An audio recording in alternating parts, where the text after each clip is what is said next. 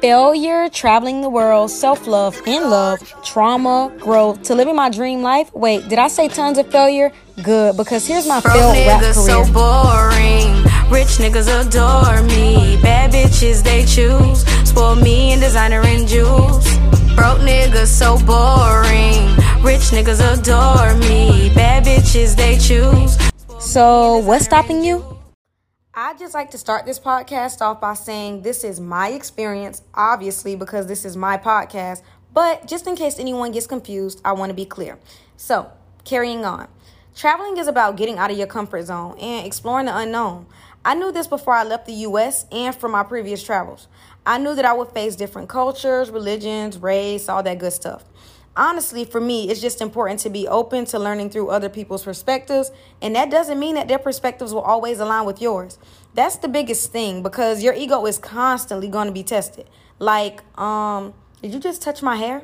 Are you seriously asking me that ignorant ass question? Wow, someone really taught you that, amongst many other things. Personally, I enjoy it, but it's definitely not for the faint hearted. So, traveling while black, be open minded, be patient, check your ego, but protect your boundaries. It's okay to tell people to back the fuck up and that it's not your job to educate them when you don't feel like it. I always say ignorance is bliss. I honestly moved to Indonesia without much research on the black experience in this country. My bad. My research on being black in Bali started and stopped with watching black YouTubers who had been successfully living here for years, and that was more than enough for me to get my ass out of Miami.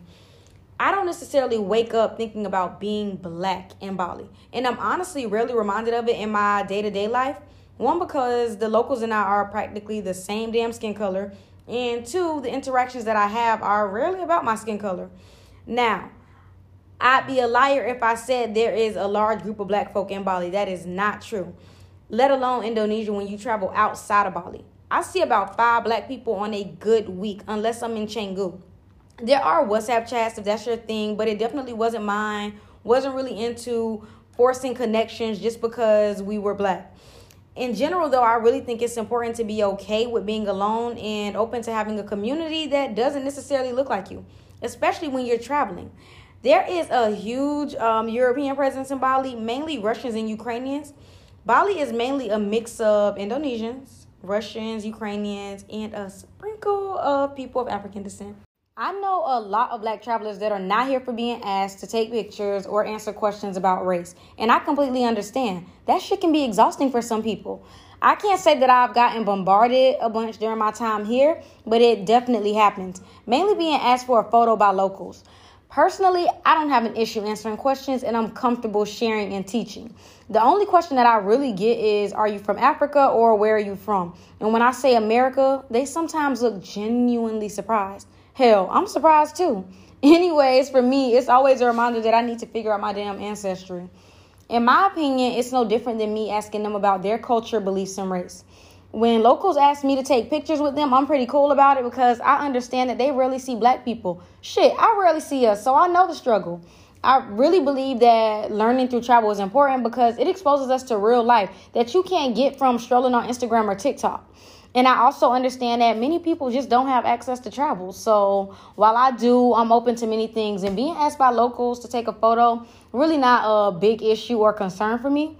And they're also super sweet and respectful in their approach. Like you can tell that it's coming from a place of good intent. I've never felt like they were being shady. And it's normally after you've had some kind of dialogue or interaction with them. They aren't just running up on you asking you to take a picture with them. Um, but this did happen to me and my boyfriend in Manado, Sulawesi, which is a different part of Indonesia. We were on the side of the road filming content, and two young boys pulled over on the other side of the road, walked over, greeted us, asked us where we were from, and asked both of us for photos. They were so sweet, it's so cute. Um, considering the fact that my boyfriend and I are not the same race, I think that they were just happy or surprised to see tourists. And to be honest, we do make an odd looking fucking couple. um, I've never been asked by a European or white person though to take a photo, and I'm definitely not okay with random white people asking me to take a photo unless it's a friend or someone that I made a connection with. Um, otherwise, it's a strong back the fuck up for me. My first few days in Bali, I had rather a strange experience with the white man. So imagine having the nerve to approach a stranger, touching their hair and skin, and saying your skin is so smooth. Like someone almost got slapped because why, sir? But while we're here, I do want to play devil's advocate. So it's no secret that my boyfriend is Ukrainian, and we have many cultural differences, if it's not obvious enough, um, a race difference as well. So we're always having these types of conversations. So his first encounter with a black or African person, a person of um, African descent, was at the age of five years old. And at the time, the USSR was a closed country, so not many people could get into that country. Um, his dad happened to work as a translator at a university, and during that time, he encountered African exchange students from Sierra Leone. Uh, he he said he thought he was seeing aliens because everyone in his country pretty much looks the same. And this piqued his interest to travel and learn about other people because, other than that, he had to rely on television, and we all know how sketchy and biased um, getting information from TV can be. So, now, if you were to ask me what I knew about Ukrainians before I met my boyfriend, or what I knew about Indonesians before living in Indonesia, the answer would be simple not a damn thing. So, this type of like, um, this mindset allows me to be more open to these types of conversations and dialogue with not just locals, but with anybody in my everyday life. But it's definitely not an excuse to be flat out stupid, like touching strangers, intentionally making people feel uncomfortable, not respecting people's boundaries, none of that. But it does encourage one of the things that I enjoy about traveling, which is being open to learning through other people's experiences. Let's talk about culture. Bali is rich with culture, depending on where you go and who you know. But definitely don't expect to come here, go for a night out, and be on the couch screaming the lyrics to dreams and nightmares. If you know, you know. That's definitely not what's going on out here. Now, you will get hip hop and even Afrobeat music, but it's something you have to specifically go to a place for. It's not just casually played everywhere. Canggu obviously has the most music options, in my opinion, and you'll get some cute old hip hop music um, or rap music, but it's not going to be anything like big urban city nightlife like Miami, Atlanta, hell, Tulum, Mexico. I can remember my first and only time hearing City Girls in Bali. I thought I was drunk and tripping. I probably was a little bit drunk, but that's nobody's business. Um, but turns out they were really playing real give up, bada, and I went up. I was so happy to hear something familiar and something that was new. Otherwise, it gives very much apple bottom jeans, boots with the fur, and no shade. That's still a hit, but not what I really want to hear when I'm going out for um going out for nightlife. These days though, I'm more of a live music kind of girl anyway, and in that case, Bali has tons of live music options where they play a lot of reggae inspired music. Erwin from Nusa Penida and Lights Acoustic, I think, is the name are my faves because they can sing and they are actually pretty good performers. So yeah, if you're ever in Nusa Penida, and I believe Lights Acoustic, they're typically in Bali, but they're, I mean, in Ubud, but uh, they go around a bit. I really enjoy them. You can also request your favorite songs um, at these live music nights, and they'll try their best to play it. Let me tell you, that's a gift that Indonesians have. First of all, I find that a lot of them can actually sing, and two, you can request a song and they will Google it and they will more or less be on tempo and have the lyrics right, which I think is really cool. Not something that I think I could ever do. Um, if you've ever done any research about Bali, there is a high chance that you've seen the beautiful, luscious rice fields. They are everywhere and super hard to miss. This is because they are known for harvesting rice. In fact, Indonesia is one of the world's leading rice producers, third to be exact. Hence, rice being the leading dish here. Don't say I didn't teach you anything. Nasi goreng, which means fried rice, is probably their most popular dish and most locals will have rice three times a day for breakfast, lunch, and dinner, which is normal because that's mainly what their land grows. In Bali, though, you can still find all different kind of options as far as food um, and Western food like pizza, burgers, pasta, chicken wings, and there are many, many vegan and vegetarian options, even raw food options, because Bali is a bit gentrified, if we're being honest. Now, if you leave Bali to explore some other places in Indonesia outside of like Lombok or Nusa Penida, where you'll find a few um, westernized restaurants, you're eating rice or noodles if you're vegetarian like me. Regardless of the fact whether the food is Western or not, it ain't soul food. And obviously, you can't expect it to be But I would kill for some home cooked mac and cheese, some candied yams, and some collard greens. Real local food is flavorful though, and it can be spicy as hell. I've had some very good local food at Warong's, but I can't say um that you're gonna find the best local food trying to go to a Western restaurant. I won't lie though, some of the food is a bit strange for me, especially the dessert, like klepon, I believe, which is like this light green ball with coconut sugar and rice flour. They have a lot of similar desserts that have a very like spongy texture, and I'm very like weird with textures and all that stuff. Um, truth is, my diet has been pretty boring anyway compared to the average person since I since I stopped eating meat one year ago. So adjusting to food in Indonesia hasn't been super difficult for me, but I definitely miss some of the GMO, that good old GMO American food. Although language, dress, and religion aren't unique to being black in Bali, but unique to anyone traveling to Bali from pretty much any other place in the world, I'll give these topics an honorable mention. So, language. There are more than 700 languages spoken in Indonesia. Indonesia. In Bali, they mainly speak Balinese and Bahasa Indonesian. I haven't found it to be particularly difficult communicating with locals in Bali because a good portion of locals can speak a little English and I can speak a little bit of uh, Bahasa Indonesian. But if you plan to come to Bali for a few months, learn the language. When you go to any country other than your own, learn the language. I never understood people traveling and wanting locals to know their language. Uh-uh. Stay home. Bahasa Indonesian isn't even super difficult to learn, and with basic practice, you can learn enough to get by. In some ways, it's not as complicated as English, where you have 100 words that are similar. Bagus is good, great, nice, awesome. That's it. Bagus. the only thing that I really struggle with is pronunciation, and I struggle with that in English, in my native tongue. So I try not to get too concerned with the fact that I can't pronounce shit. Um, so dress. Bali is all about high fashion. Don't come here if you ain't got looks. Gucci this, Fendi that. I'm just playing though. Um, no one really gives a fuck about any of that. At least that's how I, it feels to me, especially compared to America.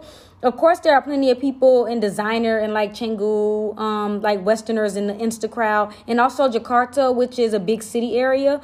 But otherwise, people seem more or less relaxed about clothing. Many locals can be seen in traditional dress as they like tend to their daily routines, offerings, ceremonies.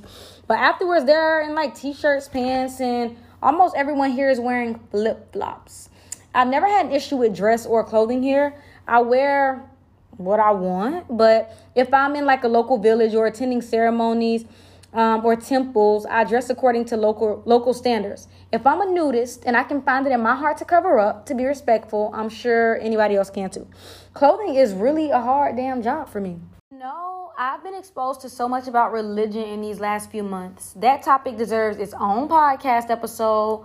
Noted. But there are about six to nine um, different religions practiced throughout Indonesia. So far, I've encountered Hinduism, Buddhism, Islam, and Christianity. 87% of Indonesians are Muslim and 9.87% are Christians. Um, so that would leave a very small percentage dedicated to Buddhism, uh, Hinduism. You know, she does her research. uh, but this just goes to show you how unique Bali is from a religious standpoint. From someone traveling all over Indonesia, you can feel how religious beliefs impact and characterize people and a place. Indonesians are very religious, and being randomly asked, what religion do you practice is normal. I've been asked multiple times, and while this is or can be considered a rude or invasive thing to do in the West, it's as common as being asked, What's your name here? Don't worry though. In Bali, they aren't really tripping on your choice of religion, even if it's different from theirs. I've heard many times from Balinese something along the lines of it doesn't matter what religion you believe as long as you're like a good person or you have a good heart. So, love to hear it If you a fly girl, get your nails done, get a pedicure, get your hair did. Let's talk about beauty in Bali. So my first few months in Bali, after I took my plaits out and um, I got them done in the U.S., but I struggled. I packed five glueless wigs and I thought I was good to go. But after living here, I surely got a reality check. First of all, in my opinion, it's too damn hot for a wig in Southeast Asia. And secondly, you take that with putting a helmet on every time you ride a scooter, and it's definitely an oh hell no. I did a lot of research though, trying to find a decent hairstylist here for 4C hair, and first impression was not impressed. It was not giving what it was supposed to give as far as quality was concerned. And after a month of failed attempts trying to do my own damn hair, I had to figure it out. It was like really crazy. Now, my go to place is Charlotta Salon or Carlotta. Told you guys my pronunciation is shit. So, really, um, I'm probably very sure that I'm saying that wrong. But anyway, they're located in Seminyak and they do my braids and plaits all the time. It took some patience, love, and guidance, but I love them now and they come highly recommended. I'm very, very faithful to them, and obviously, I kind of have to be faithful to them, but we'll get into why in a few minutes. Uh, they will take your hair out, wash it, plait it, and in my case, small box plaits that are past my ass for about 90 US dollars. My friend from Miami says she would easily have charged me $400 for the exact same style. Thank me later. I've also gotten my hair bleached and a keratin treatment here, and it's still intact. So I think in that case, I can recommend the hair shop store. And there's a guy there. Don't kill me. I don't remember his name. It starts with an O, but he's the only guy there that has done my hair. And I definitely, that's the only person that I can recommend there. And again, that's my hair. So do your own research because bleaching your hair and keratin treatments are a pretty big deal because they are chemicals. In a nutshell, there aren't a ton of options here for black hair. So the girl worked with what she had to get what she needed and the job got done. Bali has a lot of services as far as beauty is concerned, and you really can almost get any cosmetic enhancement here uh, at unbelievable prices. I have no problem getting a full set of acrylic with designs and a petty, uh, as well as Russian volume mink eyelash extensions for about 60 US dollars. And I go to Nailed Nails, also the only nail salon that I've been here, and I, for the most part, like I really love them. So yeah, that's all fucking unheard of as far as the prices are concerned. And personally, the quality is much better than many of the services that I've had in Miami. No shade. But you can even have like Botox and all other kind of invasive and non-invasive surgeries here. I haven't gotten under the needle yet, and hopefully with some sunscreen and body butter, you know this this black stays intact. But I'm not opposed. My skin has been through it though in Indonesia from an uncontrollable skin rash my first few weeks here that led me into the hands of a medicine shaman you you know it, it was bad i was down and out um to my worst facial acne in my life that landed me at lumina um aesthetics and i got a laser acne treatment there but it really hasn't been easy so my black kings and queens make sure y'all hydrate moisturize and wear sunscreen no seriously sunscreen is hella important and i didn't take it seriously at first and i ain't gonna lie sometimes i still don't take it as serious but that's just free game. Friends, let's just talk about friends. Can we talk about friends? You know, I love how I have a song or a quote for everything, but that's literally the kind of shit I do in real life. Okay, so the truth about friendships, relationships, whatever in Bali, in terms of being black or in terms of just being in Bali, um, bitches is weird. The end.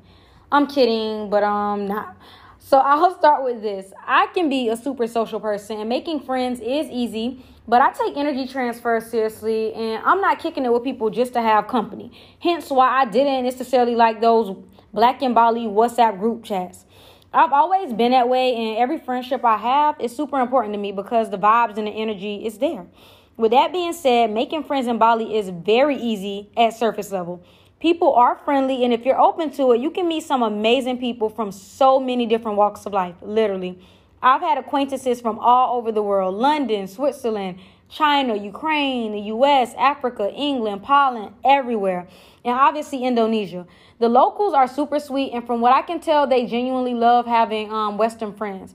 I still chat with many of the local people that I met very early on, and they're always down to help or hang. Now, one of the main downfalls of finding long term friendships in a place like Bali, though, is that it's a super transient place. People are always coming or going, and this makes it difficult to build friendships when you're traveling because of the short time span. Like, you can't really build trust. But, like Drake says, I'm here for a good time, not a long time. So, my advice is to meet people, enjoy the moment, laugh, share, dance, and let life flow. Who knows what could happen? Another downfall is that, whew, in Bali, people can really be weird. My conclusion is that Bali can feel like a bubble and you can really hide from reality here. Everything is accessible and you can really become whoever the fuck you want. I find that a lot of people here are running from something in their hometowns or trying to escape something from their past. But the thing is, you can never outrun yourself. Bali gives a certain type of freedom that can either make or break you. So I met many people that were truly fucking amazing, but have some deep shit that they have to work through. Along my travels, I've gained and lost many friends. And I don't do the whole beef thing. It's all love for everybody. Um, there are 7 billion people in the world.